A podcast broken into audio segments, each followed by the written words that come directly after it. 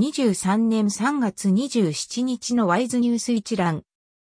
台湾の経済ニュースが音声で聞ける、耳よりワイズ。こちらでは、トップニュースと、その他ニュースのタイトルをまとめてお届けします。スマートフォンでもお聞きいただけます。トップニュースは、ホンジュラス断交、金銭外交で中国と競わない。外交部は26日、中米のホンジュラスと断交したと発表した。ホンジュラスは台湾と断交し、中国と国交を樹立した。蔡英文政権が2016年5月に発足して以来、9カ国目の断交だ。台湾と外交関係がある国は、過去最も少ない13カ国となった。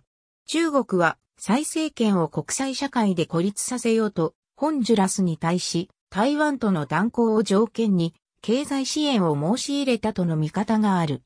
蔡総統は同日、断交は非常に遺憾だが無意味な金銭外交で中国と競わないと表明した。27日付自由時報などが報じた。その他のニュースタイトルは、ディスプレイドライバー IC のノバテックなど4月に10から 15% 値上げか。中国が半導体人材引き抜き、3倍の給与提示も。アップルが自動運転試験強化、科料鍵などがレンズ受注も。和泰記者、22年赤字193億元。交換大手2社、4月最大1200元値上げへ。太陽電池大手2社、値上げ検討。4.8 里、29日プレオープン。中米経済統合銀。台湾は脱退せず、大型バス運転手、不足、5000人に悪化。鶏卵の小売価格、600g100 元超も。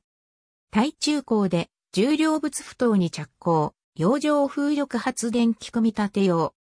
チェコ下院議長訪問団が訪台、蔡英文総統と会談。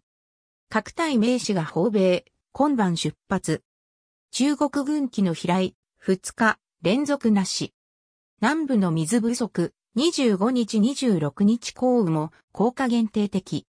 固定電話の契約数、1027万件に減少。新型コロナ域内感染、中等症、重症50人。